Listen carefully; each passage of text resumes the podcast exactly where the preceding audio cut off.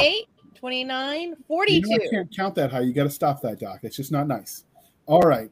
Hey, all you crazy sci fi and fantasy fans, it's time for your daily dose of shenanigans over here at the Blasters and Blades podcast. Just three nerdy veterans geeking out over our science fiction passions and fantastical fantasies, a place where magic is king, the sky is the limit, and space is the place. So, without further ado, we're going to dive into the episode. And if you notice, Doc, I almost said sweatshop because it's so dang hot with my broken AC, but well, I, I restrained myself barely. That's why you don't live in the boonies. Well, I mean, I, I survived a year in a desert. Well, actually, two. And I don't know how I did it at this point because I'm such a, a streaking violet now when it comes to the heat. I survived the first eight years of my life in a desert. Wah, wah, wah. Yes, but I did it wearing body armor, so I win. I did it with my mom locking me out of the house. Okay, maybe we'll call it a tie then. I knew I liked your mom for a reason. All Somebody's right, gotta. so- somebody's gotta. All right, so uh, before we get started, John, uh, Mr. John Babb, can you please introduce yourself to our listeners and viewers? Uh, not much to tell. I'm a pharmacist uh, by training. Uh, did emergency response, worked for the Surgeon General for a number of years, emergency planning and deployments, that sort of thing. All right, so you played with the good drugs. So Pardon he's me? so casual about what is actually to me a really cool job. He played with the good drugs. That's what he's telling you people. So if you want to, to your characters to get high, you reach out to him. He'll tell you how to do it. Theoretically, Some, some of my pharmacist time was spent in the Federal Bureau of Prisons, but I got to go home every night. yeah, that's probably the better end of the deal. In fact, some of my characters uh, come from those days. I believe it. All right. when I say bad guys, they really were bad guys. All right. So the next part of the introduction, dear listener, if you've been here before, you know the drill is how we first found them. So I actually found John when he reached out to me because he had heard that I had interviewed William before uh, and asked, "Hey, can we come on the show to talk about the series I'm writing in that universe?" Um, and so I said yes. But Doc, I suspect you knew him because you seem to know all the authors uh, in the world. No, I actually, this is the first time I've met John, and I'm really excited to because, you know, can, you can nerd out on he likes chemistry together? chemicals as much as I do Fine, fine. from a purely interesting point of view, not a not a weird one, Jr. I wasn't going to go there, but so uh, I just figured you knew all the authors because I was at the bookstore with the youngest because he wanted to get his more picture books. He calls it manga or something weird, whatever. But he wanted, his, he wanted his he wanted his picture books, and so while he's looking, I was looking at the fantasy sci-fi section of Barnes and Noble. You can hear him downstairs screaming. It's not a picture book. I was at the uh, sci-fi and fantasy side. I'm like, I met him. I met him. I met her.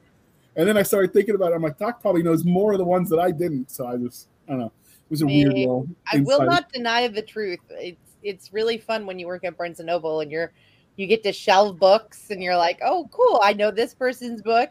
And then uh, there was more than one time when I I texted somebody and going, you didn't tell me your book was out.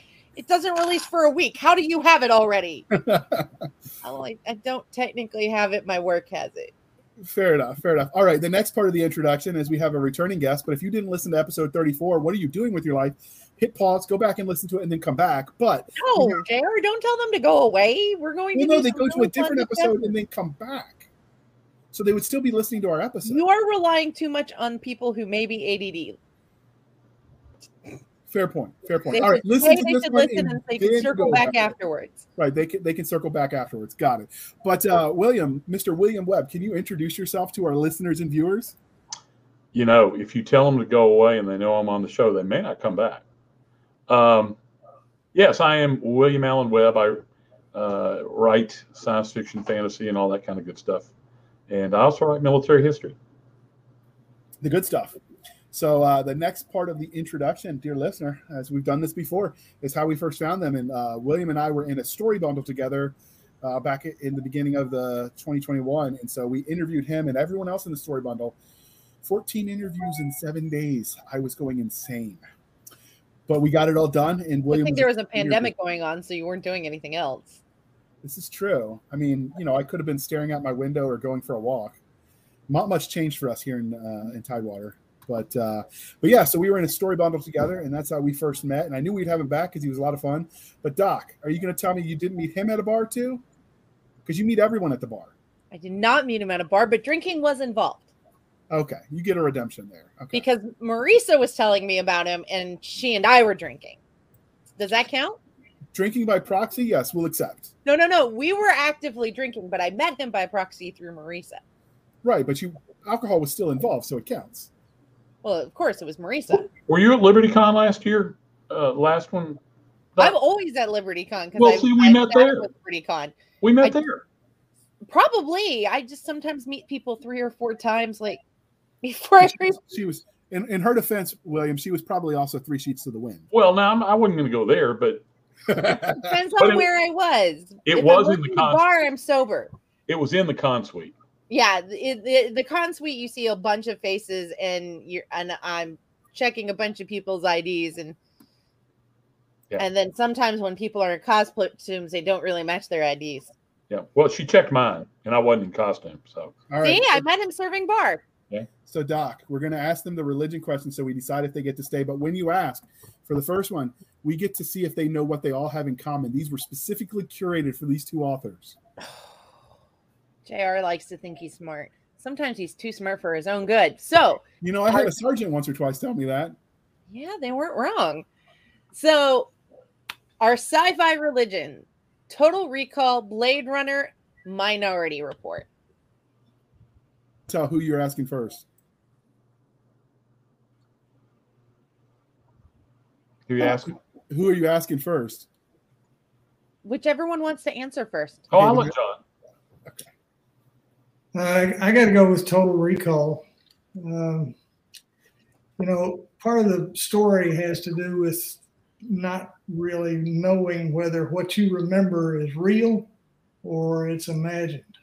And I think I, for, for instance, have that same problem. Sometimes I'll, I'll have a thought and wonder, was that from a real real experience or did I dream that or what?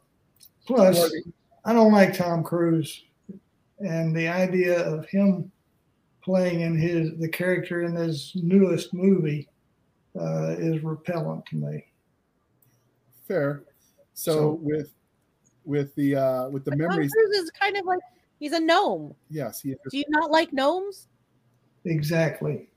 so, so the other part of that is you have memories people tell you stuff that happened to you that you might not remember and then then you think you remember because you've heard the story so many times Right.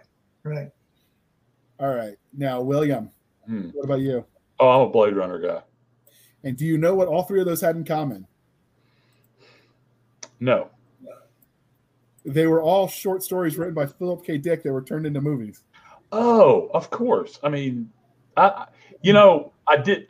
I, I somewhere in the back of my mind, I knew that, but I thought you were talking about the movies, and I was trying to think, same director? No, no. no. So, yeah. i um wouldn't know who directed it i'm lucky if i know who the stars are We're My lucky theory- he knows what the movies are. yeah my theory has always been if the actor is so bad at their job that i don't think of them as the character i think of them as them then they messed up anyway and it probably wasn't a good movie Yeah. But I also don't watch a lot of TV. I read books and watch documentaries because I'm cool like that. Mel made me watch Free Guy, and that was actually really good. Mel makes you do a lot of things. She's a good influence on you. Sure, we'll go with that. All right, the next Okay. one, Doc. So our next one, and we're gonna go with Bill first. Pirates of the Caribbean, The Golden Compass, or Journey to the Center of the Earth. oh, Journey to the Center of the Earth. Absolutely. Um, Pirates of the Caribbean's fine. You know, I, I don't have a problem with Johnny Depp. Um, I have a. I'm not sure how much I love movies based on Disney rides, but uh, uh, but you know, if you're going to do it, that one was pretty good. Uh, but I mean, Jules Verne.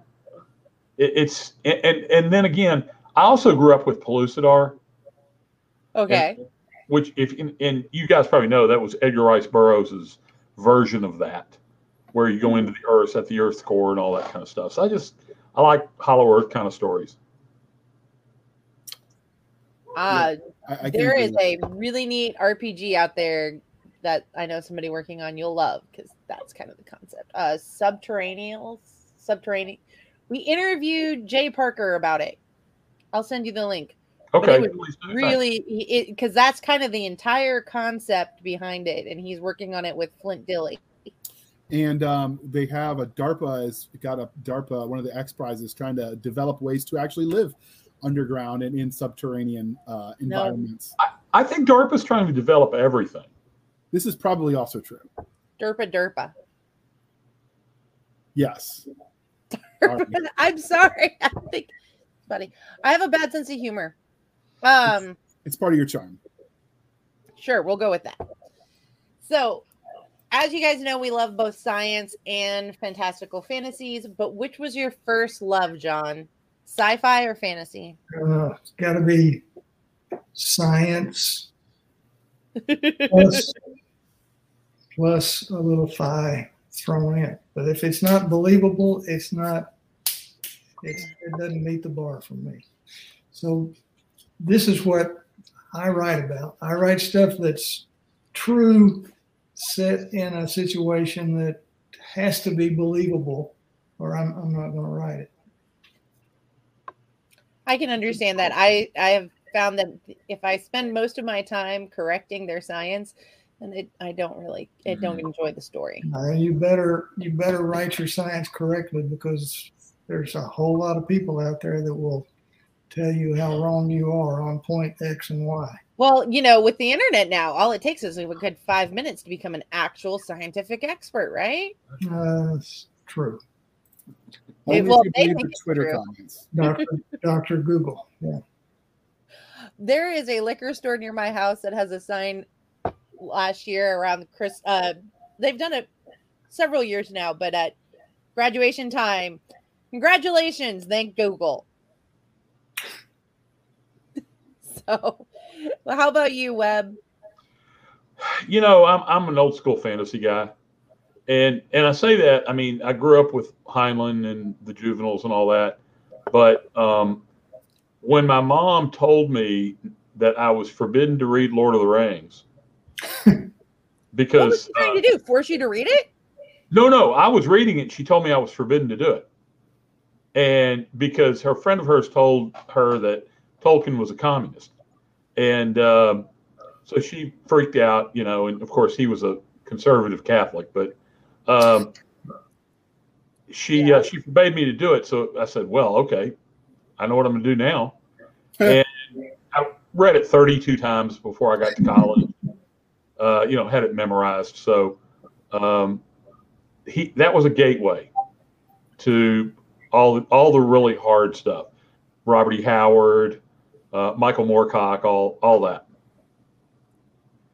And, that is uh, fair. Yeah. So, um, but but it was The Hobbit that that ruined my life, so to speak. Otherwise, I would have probably done something useful. You know what? I find good books to be useful. So it, it's it's like Heinlein said uh, after he sold uh, his first story. Why didn't somebody tell me this, about this before? It, it's a lot better than working. Fair enough. Um, so, what was your first memory in engaging in speculative fiction as a genre? We'll start with Bill and switch to John that way. My first what? What was your first memory engaging with this uh, speculative fiction, whether it be science fiction or fantasy? Um, the first thing that I don't actually remember reading um, Lord of the Rings when I was probably 13 or so. Um, but I do remember sometime around then reading my first Conan story. And I don't remember which one it was. I just remember to my 13 year old mind, it had this big guy with his bloody sword and all these, you know, good looking girls around him.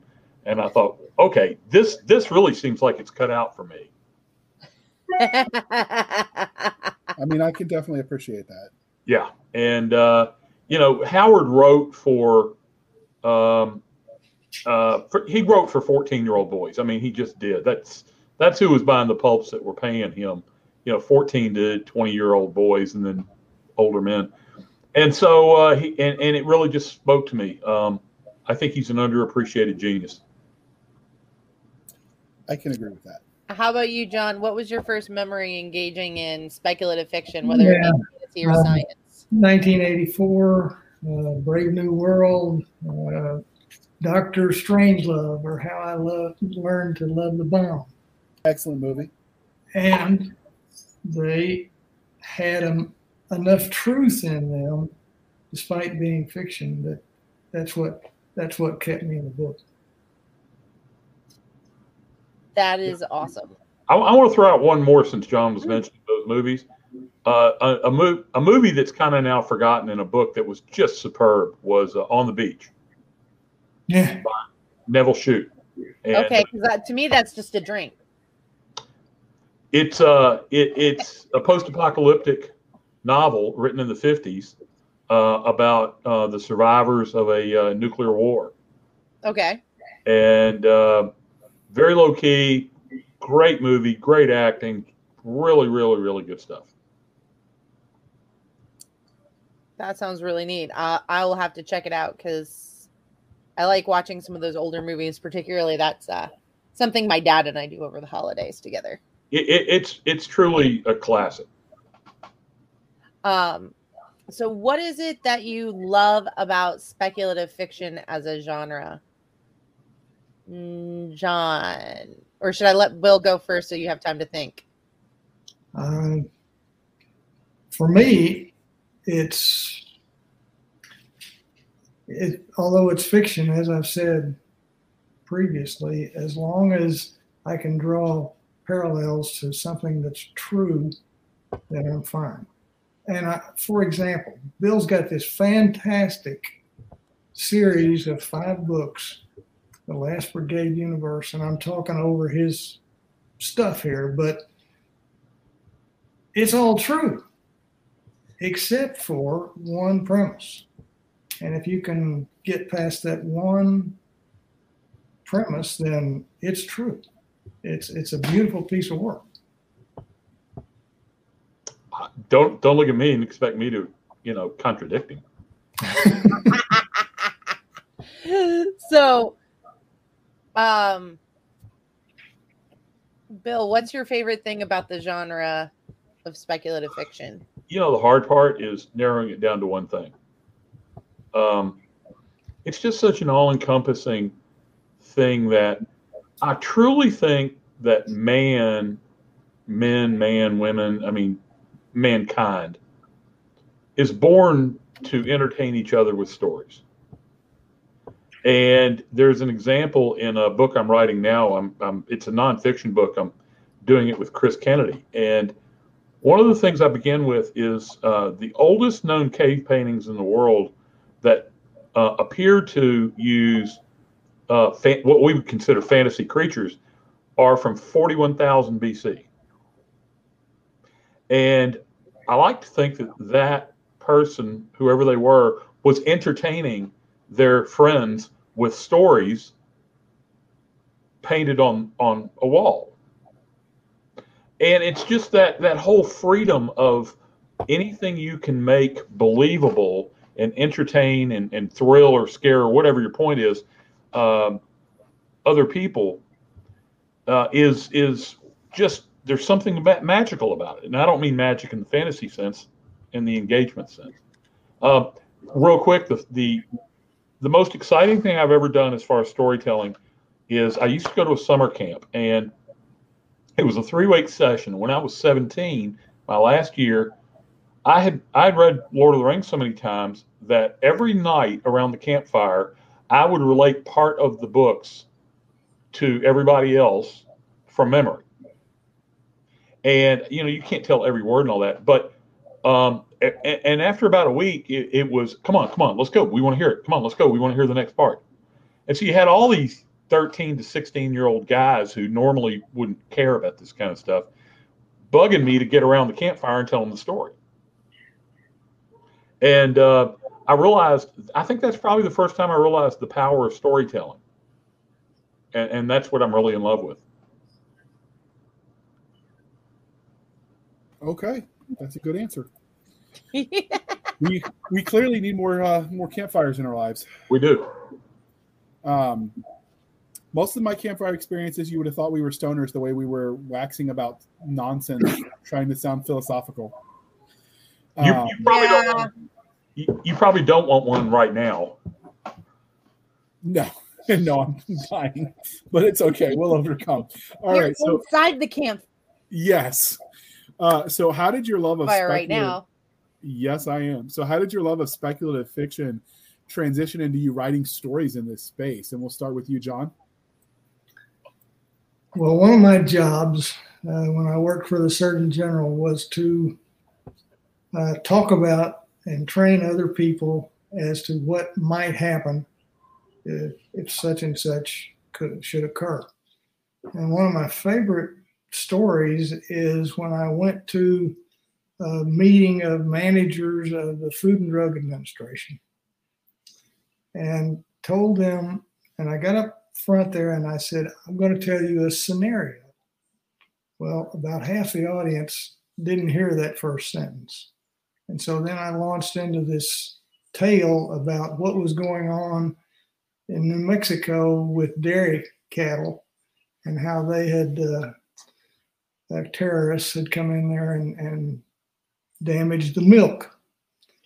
Uh, and within about 15 minutes, everybody in the audience was hitting their their uh, cell phones, phoning people in New Mexico to find out what the heck's going on down there. Why didn't we know about it, etc. And it can, if you tell it the right way, it can be pretty compelling. So that's what I did a lot. Uh, not just that one story, but Sowing Chaos is full of about 40 different kinds of attacks on America. Uh, not not uh, huge attacks at all at one time, except for the very last one.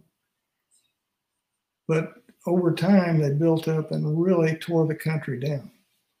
And most of them came from what I did 10 years ago at work.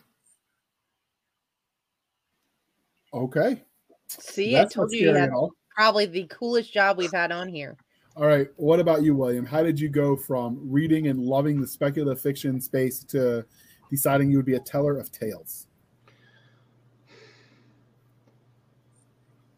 I I think um, you know it's really hard to remember. I was in my teens, and like most people do, uh, I didn't have fanfic back then to get started, so I had to just write things, and I'm sure they were very derivative and that kind of stuff. Um, and when I got to college, I wanted to continue that, and so that's I cre- majored in creative writing.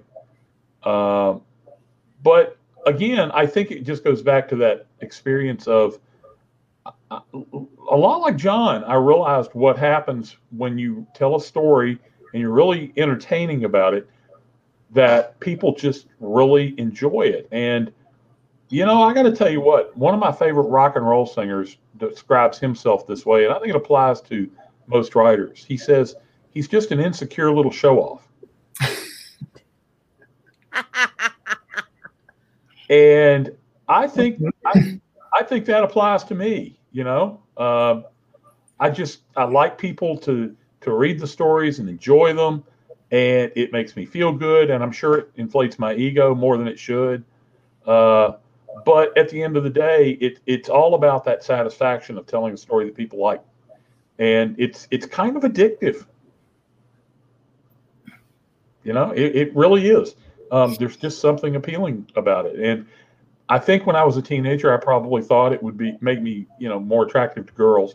It didn't work, but but I didn't know that at the time, and uh, so it was, you know. And by the time I figured it out, uh, I think I was probably married by then, and it didn't matter anymore.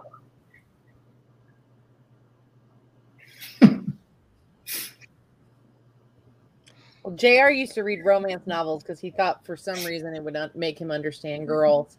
Newsflash, it does not. Um, That's not newsflash for anybody else other than you. you hush your mouth. This is why your mother likes me better. Yes, All it right, is why my mother likes you better. Many authors let their own real life experiences influence the stories they tell. So, were there any specific formidable moments that shaped you as a storyteller, John?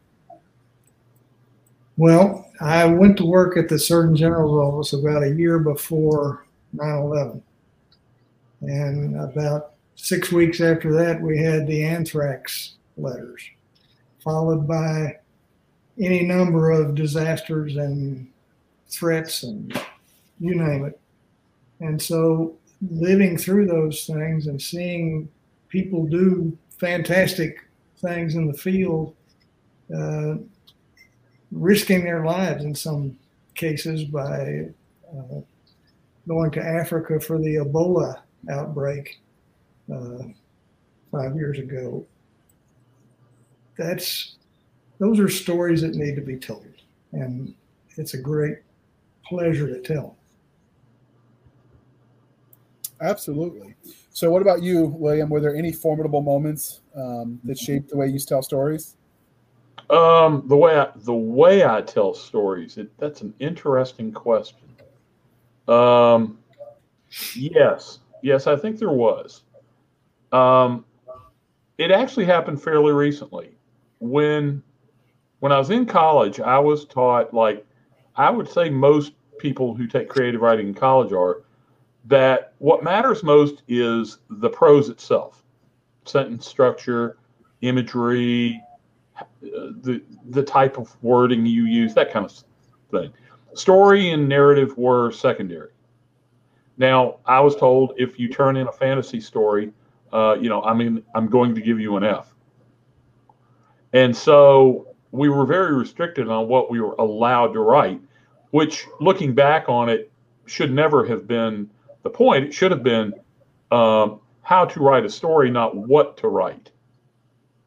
And so I quit writing. I quit writing fiction for a long time until 2014, when I wrote um, the, the, my first published novel and said, you know, I really don't care what anybody thinks anymore. I'm just going to tell it the way I want to tell it. You're muted, dear. Yeah, I think my wife got home. I'll let John talk to you for a minute. I'll be back. So All right, that, that's fair. The next set of questions are for John anyway. Um, so, John, we ask all of the people that come on this show who also served in uniform these questions, but your bio mentioned that you retired uh, from the U.S. Public Health Service as Rear Admiral. So we ask all of our veterans this question. But how do you feel like your time in uniform affects the stories you tell? Well, every book I've written has had a medical component to it. Sometimes it's been, uh, well, in the case of uh, the first book I wrote, it was about my great grandfather who ran away from home in uh, 1849 and went to the California goldfields. So the medical component of that story was based on the practice of medicine in the 1840s in uh, what's basically a pioneer setting. Uh, these two new books, Sowing Chaos and Unleashing Chaos, uh, are certainly medical uh, with all kinds of threats thrown in. So I feel like it, what I've done all my life is being told in these books. I mentioned earlier about uh, the characters at the Federal Bureau of Prisons. Uh, one of my bad guys in an upcoming book is a guy that was known as uh, Duckman. Duckman, whenever the prison where I worked, the, the inmates fed wild ducks bread after meals. And so the ducks would just come in there by the hundreds. And Duckman would put a duck inside his coat and carry it around all the time. And one day he decided he was going to bring it to the pharmacy and push it through the window. And I heard about it, thank goodness, ahead of time, but there were about 20 inmates that came in there looking to see what I was going to do with a wild duck running around inside my pharmacy. Well, I told Duckman, I said, if you put the duck in here, I'm going to close the blinds on the window and I'm going to wring the duck's neck. So he left with the duck. But Duckman was a very violent kind of guy, uh, if left to his own devices. So his personality came out in, in this upcoming book. Okay. That's that's deeper than I thought it would go, but we'll take it. I feel bad for the duck. well, they saved the duck, so, so. Yeah. I mean, it could have been much worse. But yeah. So, do you ever? Well, you actually answered. You do draw on the people you knew. Do you just draw on the inmates, or do you draw on some of the Oh, other? um, I. I have all kinds of heroes in my stories that I also worked with. In fact, my primary hero in these two books is a nurse officer from the Public Health Service. She was also in the Army in Public Health Service, um, academia, and now she's a volunteer. She's deployed 49 times, either in uniform or as a volunteer. Um, so she's a hero, and I'm happy to tell her story. wow, that's a lot of deployment time. Yeah. So, not, they're not six month deployments generally, they're you know, weeks, but still 41. It's still a lot to just drop your life and go off and do something and then come back. your Yes. whole family. So, we've talked a little bit about how your time in uniform affects the stories you as you tell them. But do you feel like it affects how you engage with um, content as a reader, as a consumer?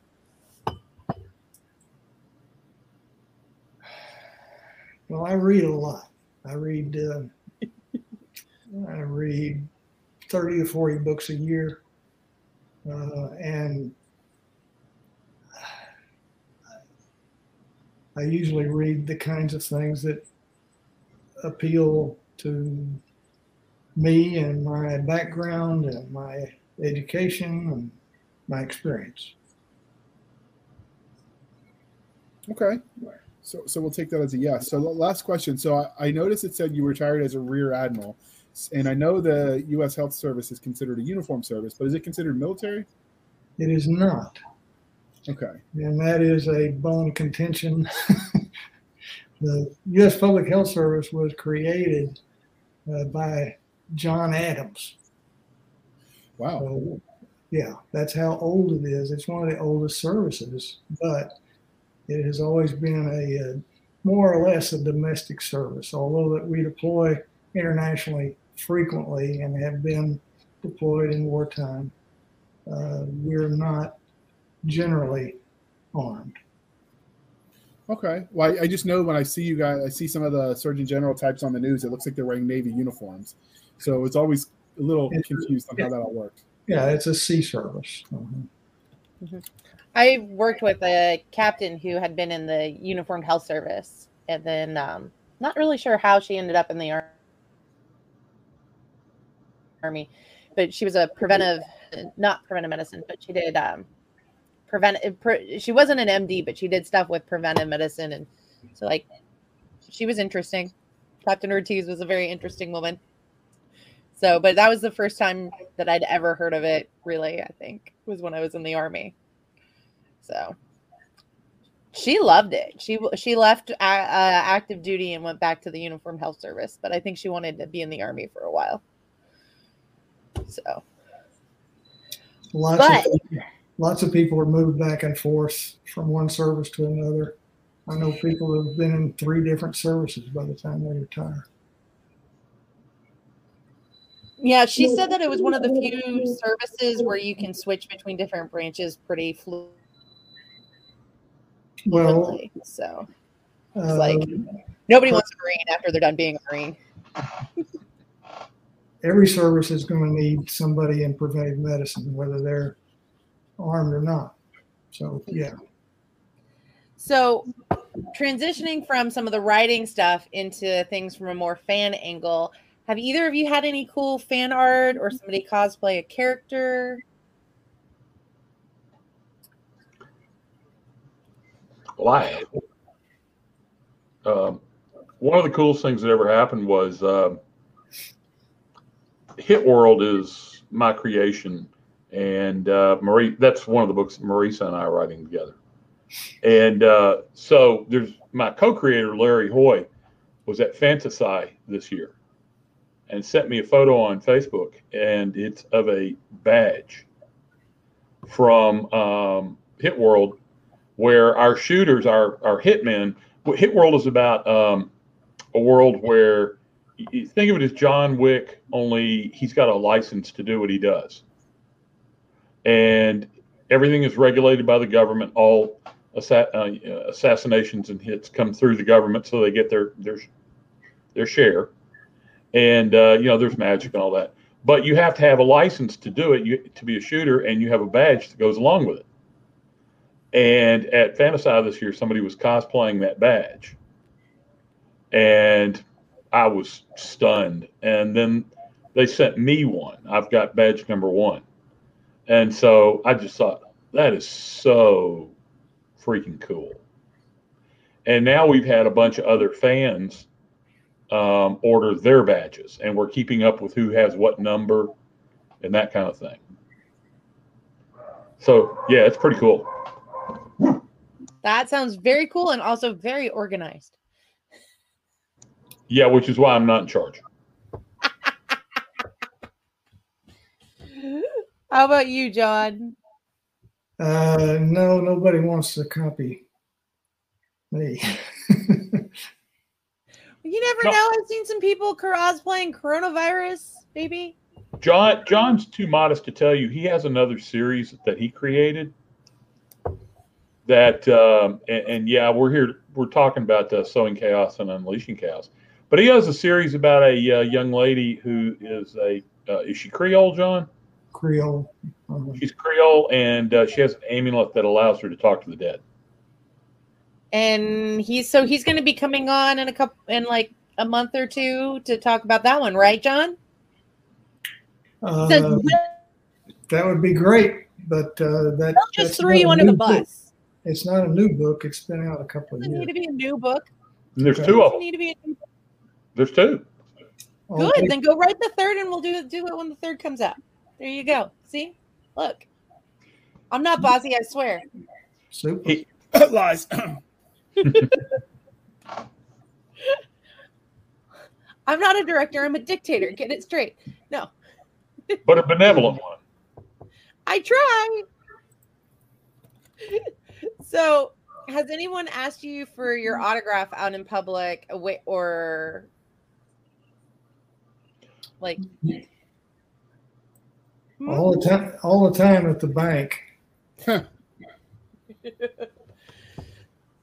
Yeah, I was going to ask if you mean outside of cops, but uh, well, you know, ideally outside of cops, but he just likes to make donations to the Police Benevolent Association, one citation at a time. it's true. Uh, not not in my case, they have not. No, um, which is fine. You know, I'm not a. If that ever happened, I would probably question, you know, their sanity or taste. fair enough. Although I can tell you a, a, a story about being mistaken for someone and how I got a free meal. Okay. So when I was younger, I looked I looked a lot like Donald Sutherland.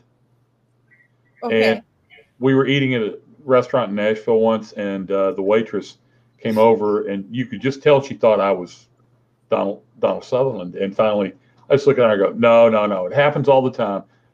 I'm his oldest son. I'm, I'm you know, Kiefer's older brother, uh, and I'm not an actor or anything. You know, I just look like the family. So I got the manager comped me a free meal. You know, and then I told him, I, I said, I'm, I'm just kidding, really. You know, but but they gave me the meal anyway, just because it was a good story. And I'm sure they'll tell all the people that came in that they ate there, whether they did or not at this oh, point. Oh, sure, of course, you know. So, We loved our pie. well, I mean, who doesn't love pie? This is true. So, So, wait, wait, this is you, Doc. Are we talking about mathematical number or are you talking about the actual edible? pie. Oh, you're talking about the booze. Okay, let's move on.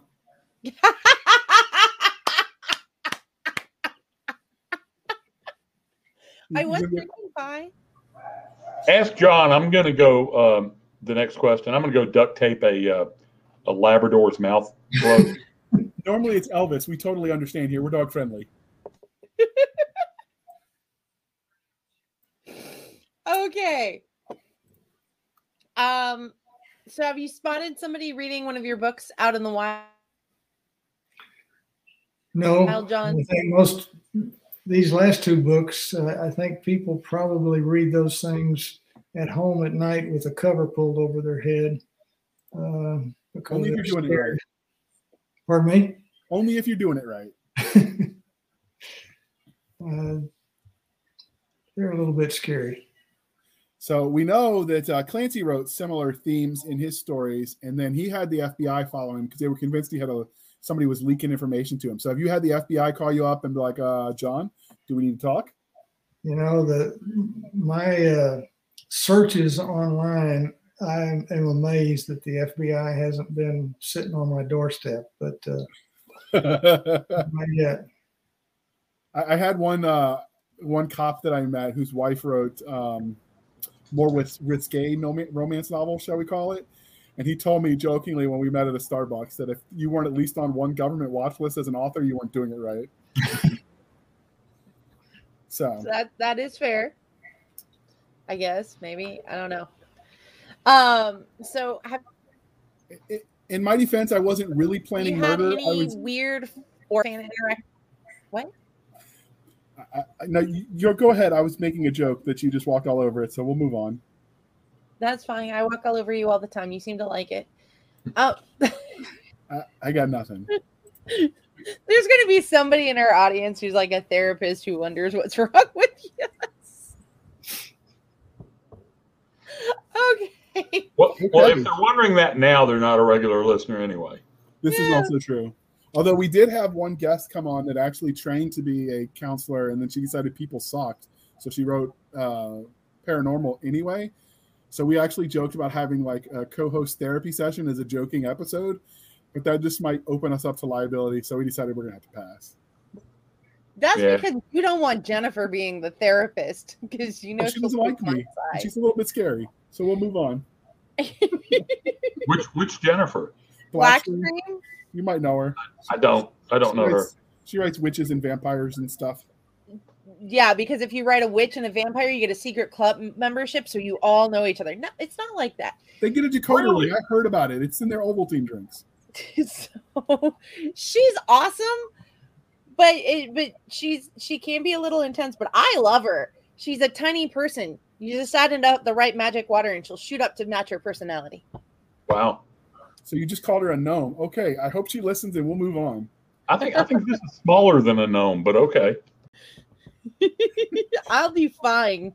All right, while Not she's trying to recover chihuahua. from, I'll be fine. while she's trying to recover from sticking her foot in the mouth, I'm going to ask the next question. So, uh, what is the funniest or weirdest interaction that you've had with with listeners or readers since you started writing? Hopefully, it's family friendly, and we'll go with you, William. You mean weirdest? Or funniest, just you know, entertaining uh, anecdote with a fan.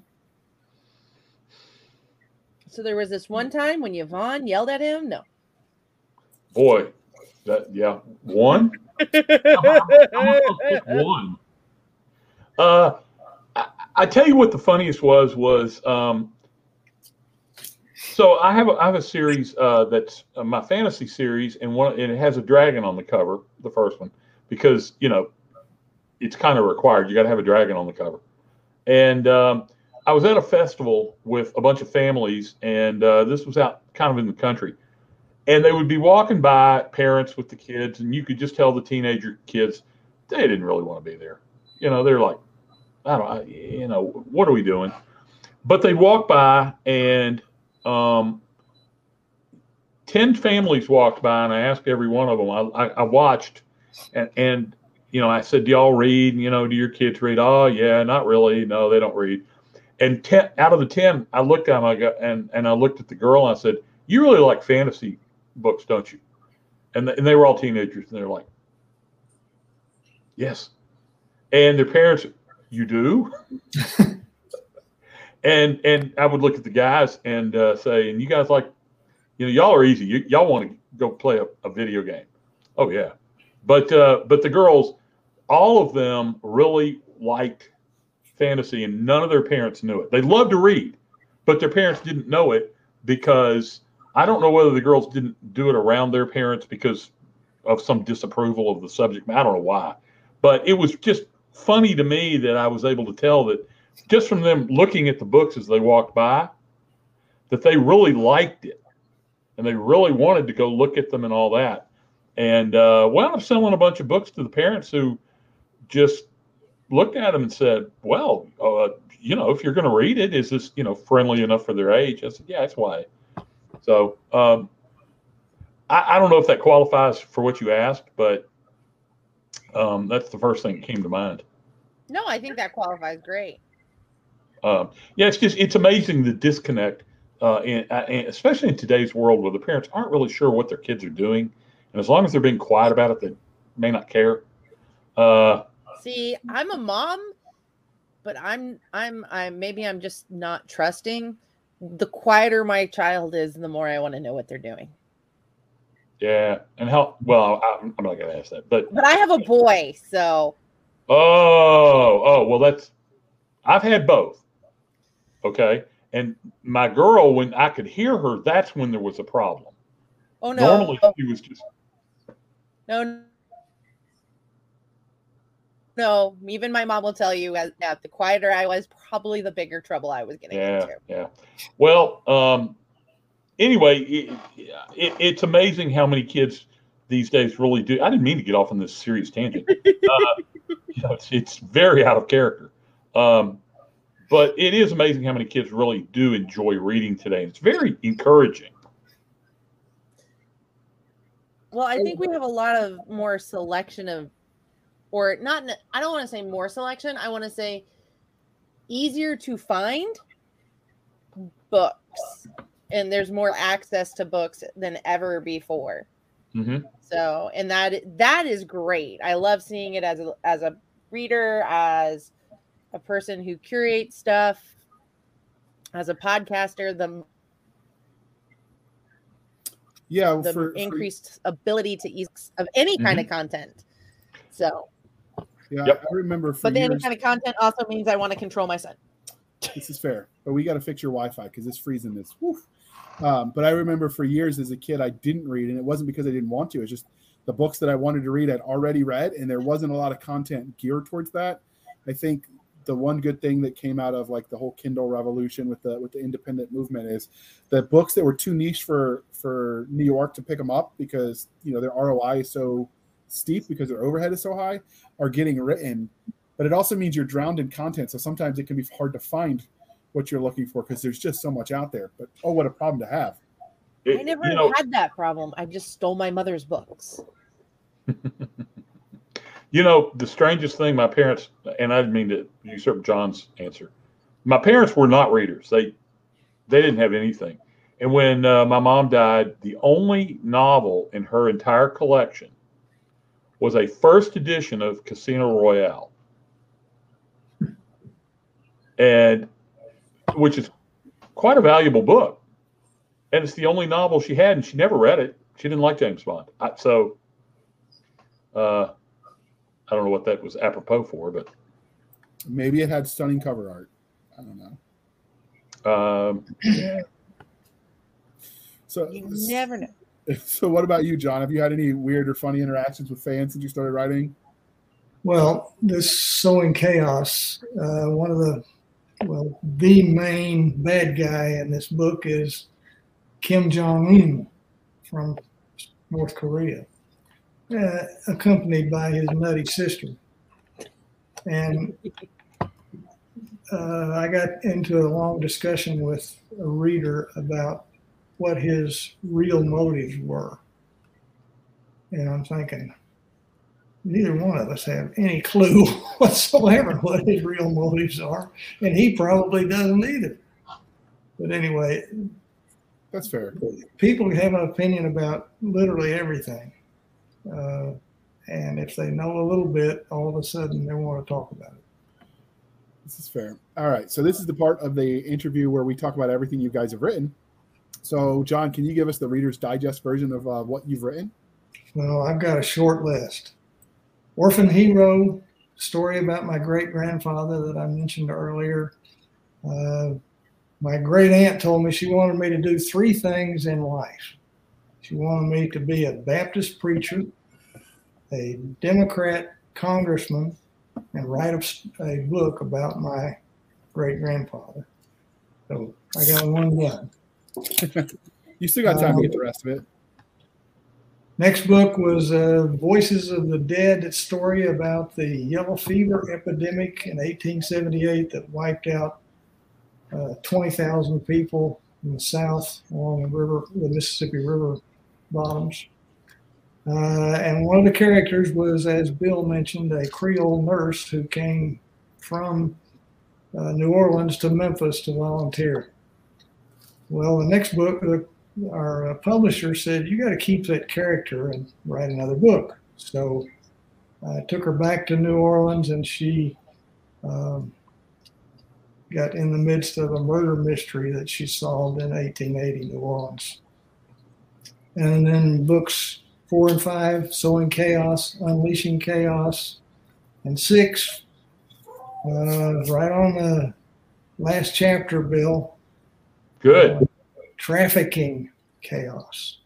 So. Good. I don't want. I didn't want to pull out my whip.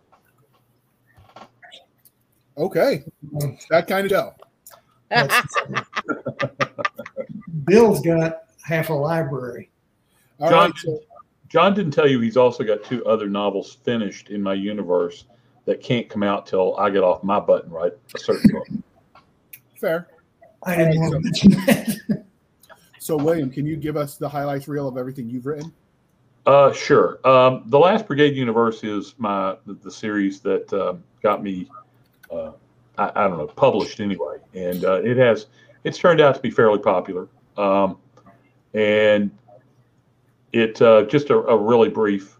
Um, the U.S. has been putting people as they get out of the service who have skills that are not easily um, replicated, but people who have no family or nowhere to go, uh, nothing really to do, they're recruiting them to go into cryogenic sleep against the day they might be needed again. And when they are finally woke, awakened by accident, it's 50 years later, and the U.S. is no more. Um, so they have to try and recre- rebuild it. But there are warlords. Uh, the cartels run Mexico. Um, the Chinese kind of run it now.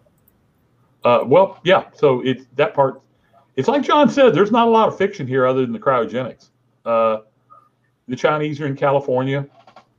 Um, so that's the main series. Uh, I did uh, create um, Hit World, and that is now going into book. Um, the book I'm writing with Marisa is book six. We have an anthology turned in. Uh, I have written in the uh, Four Horsemen universe. I have another series called Time Wars uh, that uh, I'm going to be getting going next year. I just finished a novella in um, Jerry Pournelle's Co-Dominium universe. Oh.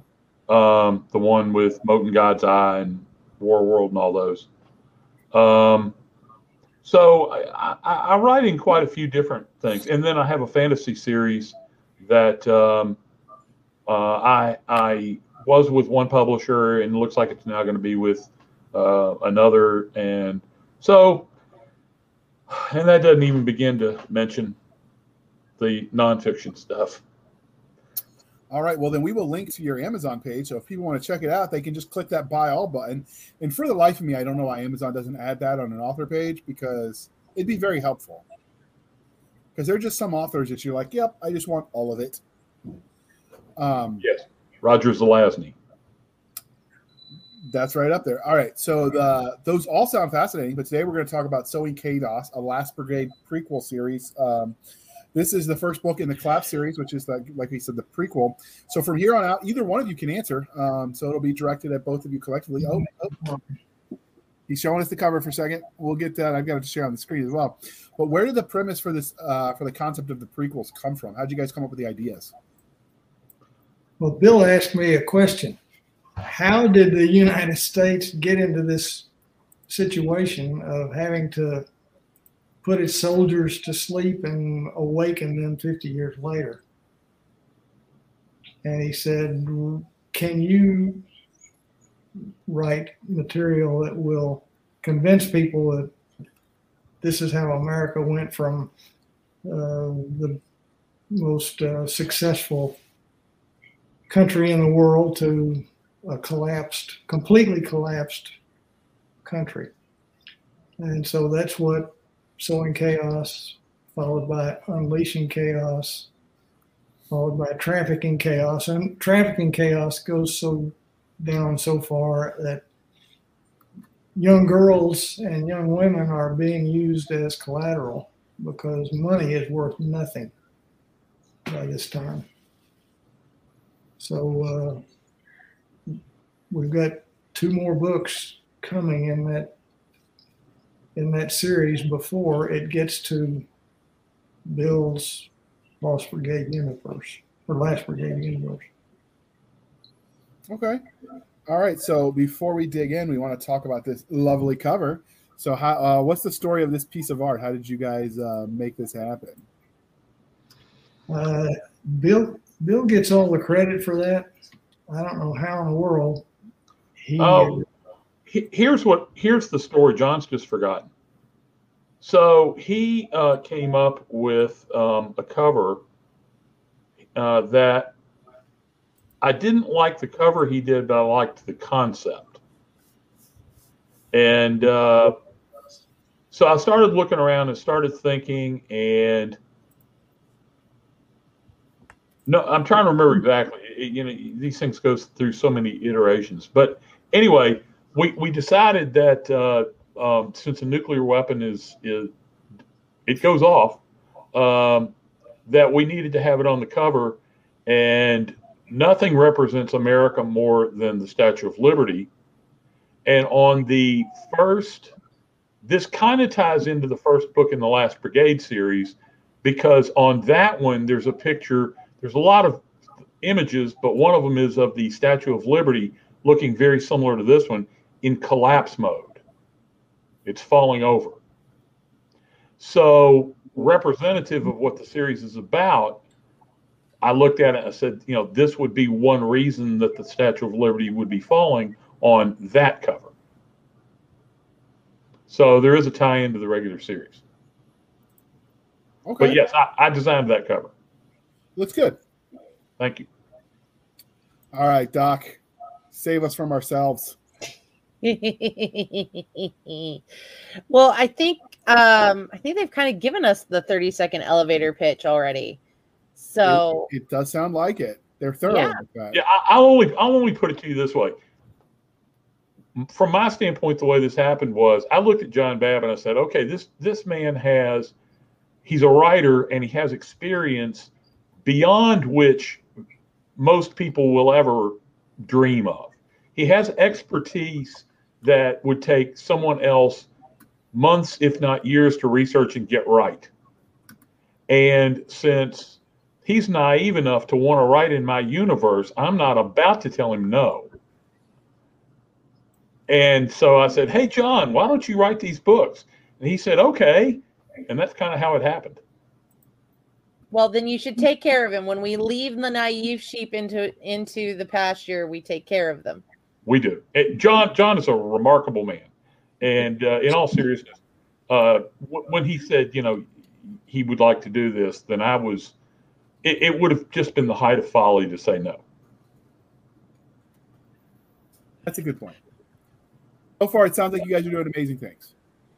Yeah, we try. So, which tropes, though, do you think that this book actually hit probably the best in the uh, breaking down the universe type? John? Well, it's a thriller. It is. a, uh, political thriller. Um, it's I like to think that it's a little bit different from other books of this genre because it is not just one not just one event, not just one catastrophe. It's about 40. But they're they are such that they just make society almost overwhelmingly unbearable. Okay. Yeah, the tropes, the tropes. I'm I'm trying to think of it. One thing about the book is it's pretty relentless in um, in it, and, and it's funny because it's relentless, and yet John is not a relentless type of writer. John is a very um, matter of fact type of writer, very different than, than me in style. And yet he's presenting just um, attack after attack and, and all things that, you know, he trained to counter. Now, this is all coming straight out of his experience, or most of it anyway. And uh, so it, it's hitting all those tropes of um, relentless attacks and trying to prevent the next one in a way that I'm not sure has been done very often. And I'm not sure that there's very many people that could have done it because you, you don't replicate the experiences he's got easily. No, it takes a very specific kind of background for that. So, um, which I think is really fascinating and really awesome that he decided to write this and um, book. So normally ask about genres and subgenres. Would this hit the military sci-fi genre? It's definitely it seems like urban sci-fi, but it it's sci-fi in that it when I wrote um, the Last Brigade, it it would be what I would call borderline sci-fi okay? Because it does have cryogenics and it does have take place in the future. So in that regard, it's science fiction. But the technology that's in it is all uh, current. It, yeah. It, it's maybe inflated a little. Um, I have a super Apache called a Comanche gunship, uh, and things like that. But it's all technology that could exist. Yeah, which is really one of those hallmarks of urban sci-fi is that it's stuff very close to plausible and and very not too far removed from our current tech. Most of it's similar and overlapping. Exactly. So and and I would say it fits in sci-fi in that it ties into that series. Um, and then it also ties into because the Last Brigade universe, not not these books, but has also has a fantasy element. There are books in the series that are straight out fantasy but they're marked as fantastic tales in the universe. Okay. Who don't like that kind of stuff. So, uh, moving on kind of to the story itself, you've told us a bit about what happens overall in the arc of the story, but can you tell us a bit about the main character? What and what makes them special and unique?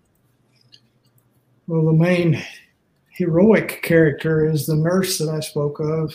She is in this in this book. She is a CIA agent who has a mastery of six languages. She's a nurse, and so she's able to work in international environments as that nurse undercover uh, and come up with a whole lot of information. Uh, the bad guys are the ones you read about in the newspaper every day Kim Jong un, uh, Putin, uh, President Xi, uh, some of our own politicians. Um, an example of a attack mode that wasn't possible up until just a few years ago was a laser sighted mortar. Mortars were not really all that effective at a long range uh, as long as you weren't required to hit a specific target or within 15 feet, say, of a, of a specific target. But when you add a laser sight to it, somebody in the crowd that can have a laser sight and spot, I won't say what the event was, but spot a specific target and fire that laser from up to six miles, I mean, that mortar from up to six miles away, then all of a sudden you got a really deadly and super dangerous weapon that just cannot be defended. And it did its work. Wow, that's fun. So, can you tell us a bit about the second any of your secondary characters that you have in it? I'm sorry. Can you tell us some about the secondary characters in the series? Is there one you want to tell us about? Does Super Nurse have a sidekick? Which I totally think it's awesome using a nurse because I was a medic, and so many people ignore the nurses and the medics in the room and say stuff without they just forget that we're there. Now, four of my books, nurses are the heroes. Uh, I worked with some fantastic nurses, including the one that's the featured hero in this in this series. Uh, her sidekick is a colonel uh, who's on assignment to Homeland Security, and they have sort of a romantic relationship gradually building over the course of the book. But he's a uh, secondary, but he seems to be around quite a bit. But she's the one that took on most of the danger in this early part of the book through her international deployment.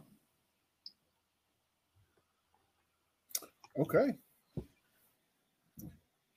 Doc, since he answered the question about the bad guys, you get to ask your favorite question about the dark alley. Oh wait, are we do, uh, doing that one now? Yeah, he, he answered the bad guy question already, so no point in okay. having him say it again. So, my favorite question if your characters knew who you were and knew you were responsible for all the craziness that happened to them, and they found you in a dark alley, how would you fare? Hmm.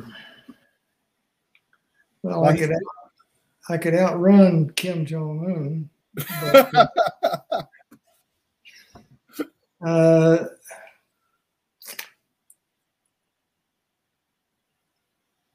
I wouldn't fare well with my bad guys. No. What about what about you, William? If my bad guys caught up with me in a dark alley, how would I fare? Well, it doesn't have to be the bad guys. It's just how would your characters react if they knew who you were? Most people answer with their their protagonists instead of the antagonists. Like you know, if the if the good guys who they tortured met them in a dark alley, but you can answer bad guys too. That's a unique twist. I if, like where your mind is going if my protagonists met me, uh, I would probably be left a bloody lump. But if my antagonists met me, they probably buy me a beer. you let them do better than they did in real life. Uh, I, I I don't believe that bad guys who are just universally awful are particularly interesting.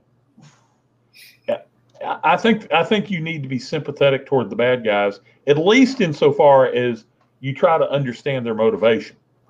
It may be horrible, but to them it's not horrible. And so uh, they get they typically get a more sympathetic reading with me, and then they come out of it looking even worse because of it. But yeah, I think they'd look at me and go, you know, come on, man, let's, I'll buy you a beer. I may knife you after we get done, but you know, I'll, I'll buy you a beer first. Well, John, how do you think your nurse would respond if she knew who you that you were responsible for all the craziness and danger she gets put in?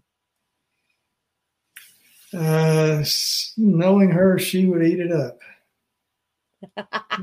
she's, she's just so you, she's just that tough since this may since this character was based off of a nurse you knew, are you going to tell her and give her a copy of the book? Oh yeah. Okay. Yeah. She's one of my beta readers. Oh, cool. um, Jr it would help if I didn't do the boomer thing and leave it muted. Uh, so finally, you've told us a little bit about the Last Brigade universe, but so we want to narrow this down specifically about this, this the universe as it happens during the Collapse series. So what uh, what can you tell us about the world as it stands when you're writing the, the prequels, without giving any way any spoilers, obviously? Well, the entire world is going to be affected if if America collapses. Everything is so interconnected now, economy wise, that uh, if the dollar fails, then the ruble fails, the, the pound sterling fails, everything is interconnected. If uh, the bad guys are interfering with the oil markets, uh, it, it's just inevitable that if something this dramatic happened to America, the whole world would uh, would suffer. Okay. Yeah. And they're going to try and take advantage of it too. But at the same time, there's not going to be enough resources left to go around. So a majority of the population is going to die. I have heard the theory posited that if something happened that catastrophic, there would be no recovering because all of the easily accessible resources have already been claimed. And without the tech, you can't get the stuff like fracking doesn't happen without modern tech. I don't, I, I don't know how true that is because I've heard some of those places they said the resources were depleted have refilled. Um, and I am not a geologist or an environmental scientist, but it's definitely an interesting question to, to think about. Nobody has ever mistaken you for a scientist, JR. If- I can wave my hands with the best of them. the uh, the the overall and overarching um, thing about it is is that if something catastrophic happens to the U.S., which you know this is about the collapse of the U.S., so it does. Um, one of the first things that's going to go that's is money. What value does money have if um, things aren't being shipped anymore? And our, our, everything is so balanced on a knife edge, like John said, and it's so interconnected that the money we use only represents an idea. In and of itself, it has no value. Yeah, Um. And so you you would quickly reach a point where um, things become more valuable than what a piece of paper that represents uh, what we consider wealth. And um, if that rippled across the entire world, um, it's going to be pretty dire consequences. Okay. So your daily subsistence concerns you don't have any fuel. You're trying to find enough food for your family. If you've got a gun, if you've got uh, any anything worth possessing, if you've got a pretty wife, if you've got a pretty daughter, all those things have to be defended in this kind of a world because they're worth something to other people. Yeah, they have an intrinsic value. Yeah. Okay. There's an interesting, and if I can find it, I'll link it in the um, the YouTube. Uh, I'll link it in the comments on YouTube and on the podcast, dear listener. But there's actually a, a YouTube channel that breaks down some of the science behind this kind of stuff. Like, uh, if you knew what you were doing, how long could you live in a and survive off the food in a grocery store, for instance? And everyone thinks, well, everything will spoil. But uh, with enough salt, if you knew everything was going bad, you could salt that meat and preserve all of that. There'd be enough in the grocery store. You could plant some of the stuff in the store. Um, so it's, it's an interesting thing to, to think about. Um, although I just hole up in the Walmart because they got books and supplies. Um, so you know, if I'm going to ride out the apocalypse, I, you know, I can read to the end. Um, so sowing chaos is clearly part of the series. We know because you told us so, and it says so on the Amazons. There are currently two books out in this series, but you've mentioned more. So is their story done? Like, what do you see coming from these characters in this series? Uh, some of the same characters follow through the entire series. Um, it gets worse. I can tell you that it gets worse until Bill's uh, cryogenic army wakes up and begins to fight back. Okay. Yeah, the, the world goes away. And this is the details of how that happened. And uh, the prequels were written basically on demand because people wanted to know what happened. So this is that history. Okay. So once you link up on the timeline with That- the last, the last Brigade series, do you think you're gonna have overlap and let the characters interact, or is it that ship sailed? It's already too late. Well, they actually will. John's already finished a book in which um, they do more or less make contact.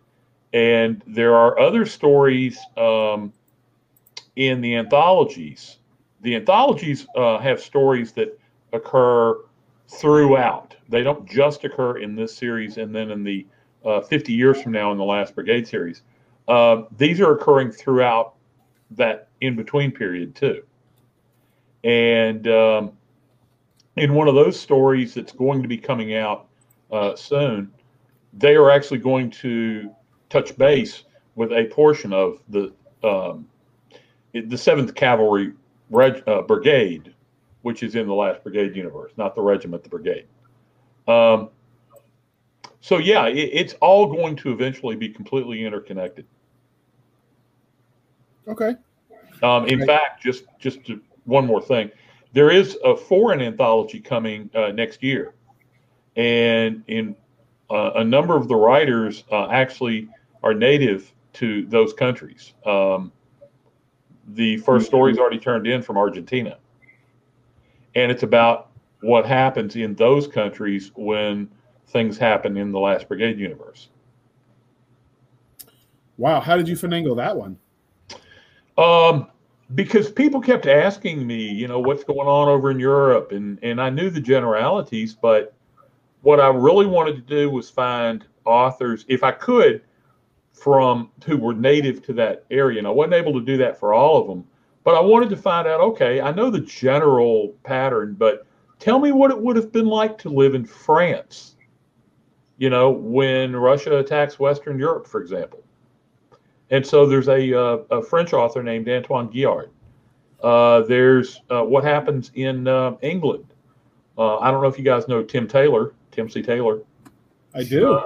Okay, well Tim's right. my first uh, publishing contract. Oh, awesome. Well, Tim is doing uh, the story for England, Okay.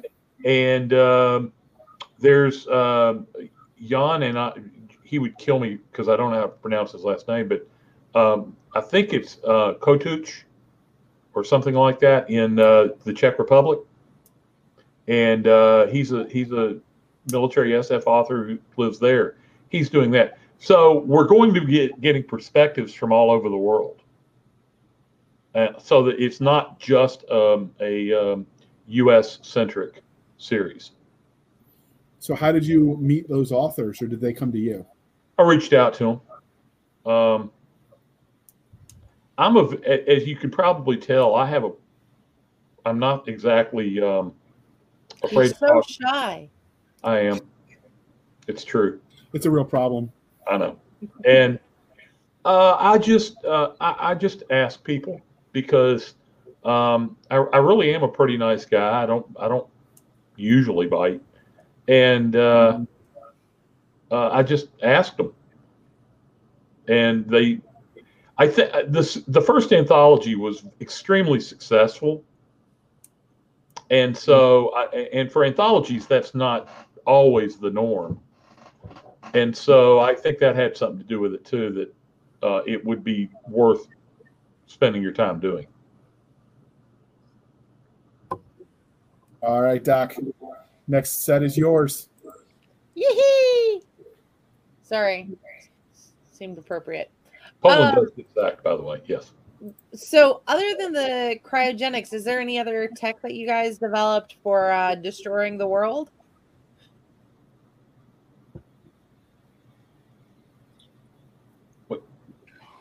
Uh, developed, no, uh, but But everything everything is accurate. For example, in this second book, Unleashing Chaos, part of the story has to do with um, spreading uh, smallpox and Marburg virus. Now, there are only two places in the world where those two items are stored. Yes. That's at the CDC and at Vector in Russia. So I won't tell you how that happened, but I had a good friend at CDC who um, gave me an up to date uh, story about the drugs that were being used in case there was a smallpox outbreak or in case there was a Marburg outbreak.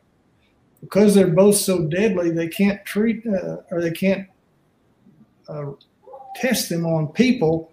They can only test them on macaque monkeys and then extrapolate that and hope that they will also be successful on people. So they found their way into the CDC's drug stockpile in case those diseases are spread. So those three drugs were added in June of this year. That's how up to date this stuff has to be. Um, as far as the Last Brigade books in themselves, the tech doesn't exist. Uh, you know, big helicopter, that's that's low hanging fruit. But there are some things that DARPA has been working on that they may not have perfected, but but they're definitely working on them. That I then said, okay, they perfected them, and they did this with them. Uh, for example, in the first book, um, DARPA has been working on homing bullets, and um, so I had them perfect a, a, uh, very small supply, but of homing uh, 120 millimeter rounds for an M1 Abrams. Mm. And uh, but there's other things that do exist that most people don't know exist. For example, um, that the M1 has canister shot. Mm-hmm. Uh, just like in the Civil War, uh, you know, you fire a cannon and you've got this canister shot for anti-infantry and suppression purposes. Um, I just want to so take and thank a handful of people. Huh? Oh no, no, he's got like I think he was. There's okay. a playback on his side. Yeah. Ignore JR. Okay. Everybody. Does. Yeah, my, my computer doesn't like me sometimes. It's it's starting to overheat, but it's okay. It'll survive the podcast, and that's all we really need. Okay. Anyway, so there, there's a lot of that kind of stuff. I, it's not really science fictiony, but it is um, maybe taking existing tech beyond where it is today. Mm-hmm. And there are some things that stretch your uh, stretch credulity. So, uh, is there anything that is on that stretch that you that you would want to use on a daily basis now? Uh, yes, I'd love to be able to uh, shoot a 50 caliber Desert Eagle uh, without breaking my wrist. but um, or um, you know, I mean, I, I'd I'd love to have homing bullets, but um, uh, boy, not that I can think of. Other than okay. just, it would be fun to blow stuff up. That counts. Oh, okay. Well, then in that case, yeah, there's a lot of stuff. You know, just give, give, me give me a target and buy me the ammo, and you know, let me let me have at it. Okay. All right. Well, since it doesn't sound like you have aliens, we're going to move to the wrap up page. And uh, this one went a little bit long, so we appreciate you bearing with us, dear listener. Uh, as we're winding down, was there anything about the Sowing Chaos um, book or the um, Chaos series in general that, that we didn't ask that you wanted to tell us before we wrap up? John or, or William? I'll let John start. You know, I, I think we've covered just about everything that I want to tell without somebody buying the book out of curiosity. I don't want to solve all the questions. I, will I'll tell you this much. Um, the problems, the only feedback we've gotten that was not 100% positive was that the book scared people to death. And because it is extremely realistic and possible. Uh, you know, this isn't that's that's the worst part about this is that it, it's all uh, intensely possible. Um, and so if you if you really want to enjoy reading, you know, very well written novels that also deal with um, you know real life ripped out of the headlines kind of stuff, I, I think these would be them. Okay. Well, this is the part of the interview, dear listener. We'll remind you that uh, your reviews matter. So please be kind and speak your mind on the reviewing platforms. Your reviews help the right readers find the right books, and life is too short to read bad ones. So do your part.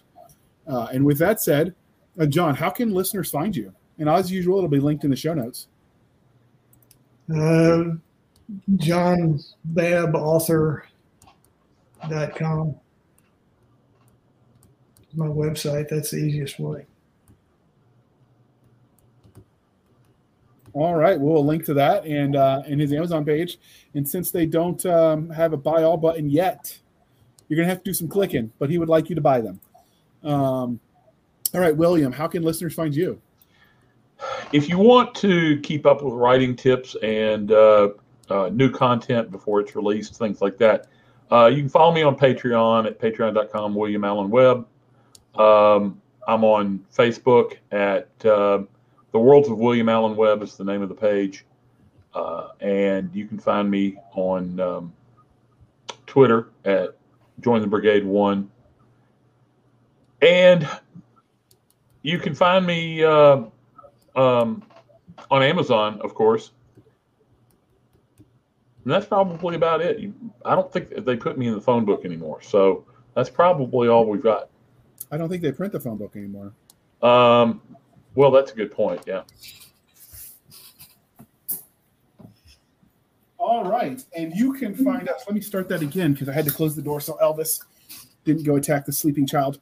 Uh, all right, so you can find us on our website at anchor.fm backslash blasters tack and tack blades, anchor.fm backslash blasters dash and dash blades, Twitter at SF underscore fantasy underscore show, Sierra Foxtrot underscore fantasy underscore show.